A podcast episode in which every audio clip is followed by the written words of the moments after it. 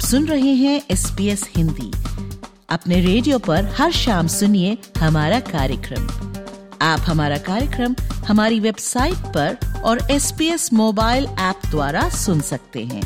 S P S dot com dot A U slash Hindi पर जाएँ।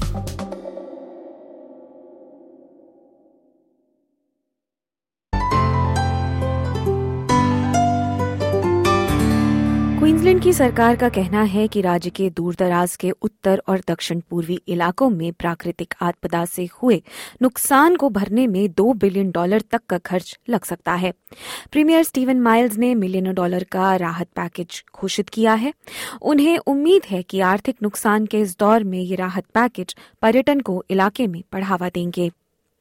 उत्तरी Queensland में साइक्लोन जैस्पर के बाद हुए नुकसान की कीमत अब भी पूरी पूरी समझी नहीं जा सकी है। केप ट्रिब्यूलेशन पर जहाँ rain forest Great Barrier Reef से जा मिलते हैं कि सड़क अब भी बंद है और डेंट्री तक जाने वाली फेरी केवल आवश्यक सेवाओं के लिए ही खुली है। जैकी बिग्स इलाके में छोटे समय के लिए रहने की व्यवस्था देती हैं। उनका कहना है कि इस परिवहन सेवा की बंदी ने स्थानीय पर्यटन उद्योग को एक बड़ी मुश्किल हाल में लाकर खड़ा कर दिया है। All good to go, but um, you just can't get to the property at the moment.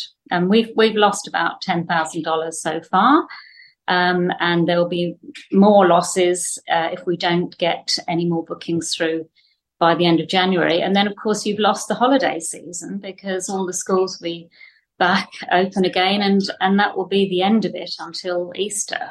Queensland के प्रीमियर स्टीवन माइल्स ने पांच मिलियन डॉलर की संयुक्त राज्य और फेडरल फंडिंग की घोषणा की है इस फंडिंग के तहत पोर्ट डगलस और केन्स के इलाकों में रिहाइश और फ्लाइटों पर छूट देकर पर्यटन को बढ़ावा दिया जाएगा श्री माइल्स का कहना है कि यह आवश्यक है कि क्वींसलैंड में राहत कार्य के साथ साथ पर्यटन का खुलना भी योजना के केंद्र में रहे Cairns and the states far north are global tourism icons. They are fantastic places to visit, and now is a great opportunity for Australians who've thought about coming here before, or maybe have great memories of the time they did come here before, to book in, come along, have a fantastic holiday, and at the same time support fellow Australians, fellow Queenslanders who are recovering from the impacts of disaster.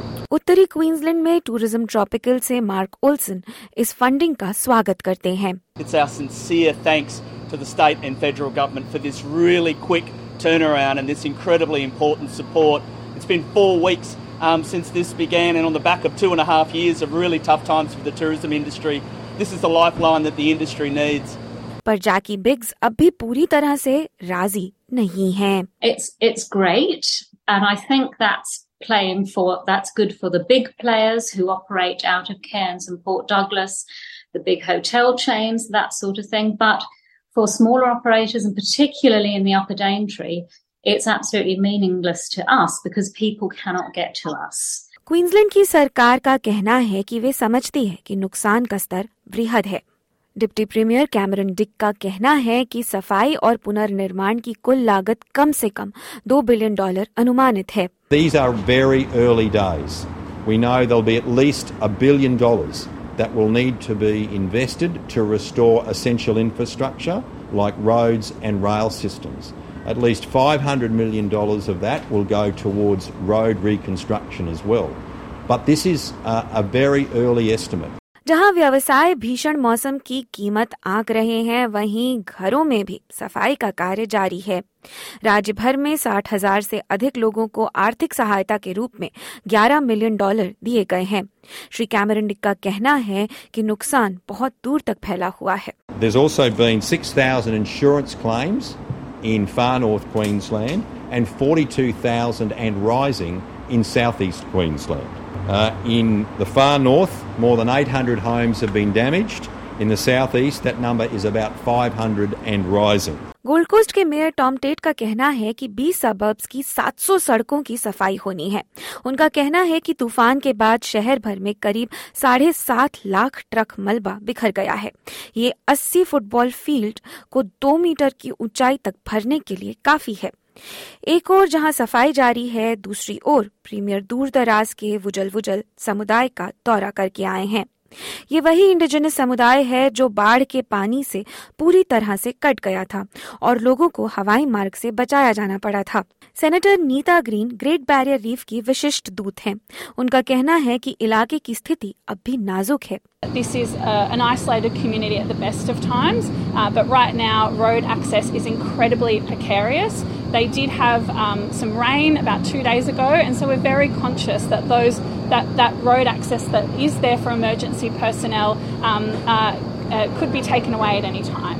इस Christmas पर Queensland में आए भीषण तूफ़ान की तीव्रता इतनी अधिक थी कि इस समय पर राज्य भर में एक लाख तीस हज़ार घर बिना बिजली के हो गए थे गोल्ड कोस्ट में चक्रवाती तूफ़ान गुजरने के बाद कुछ घर क्रिसमस के बाद से ही बिजली के बिना अंधेरे में हैं प्रशासन का कहना है कि हर घर तक बिजली वापस पहुँचाने का काम अब लगभग पूरा हो चुका है। एसबीएस न्यूज़ से एंजेलिका वेट और टिस ओक्यूजी की इस खबर को एसबीएस हिंदी से आपके लिए प्रस्तुत किया वृशाली जैन ने।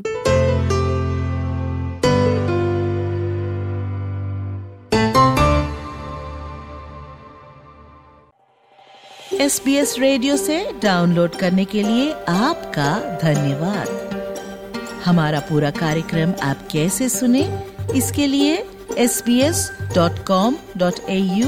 forward slash हिंदी पर जाएं।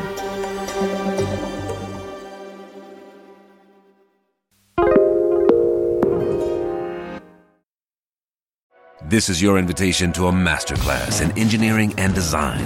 Your ticket to go from zero to 60 with the Lexus Performance Line. A feeling this dynamic is invite only. Fortunately, you're invited.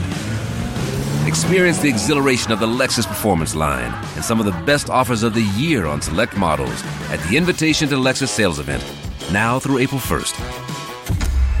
Experience amazing at your Lexus dealer.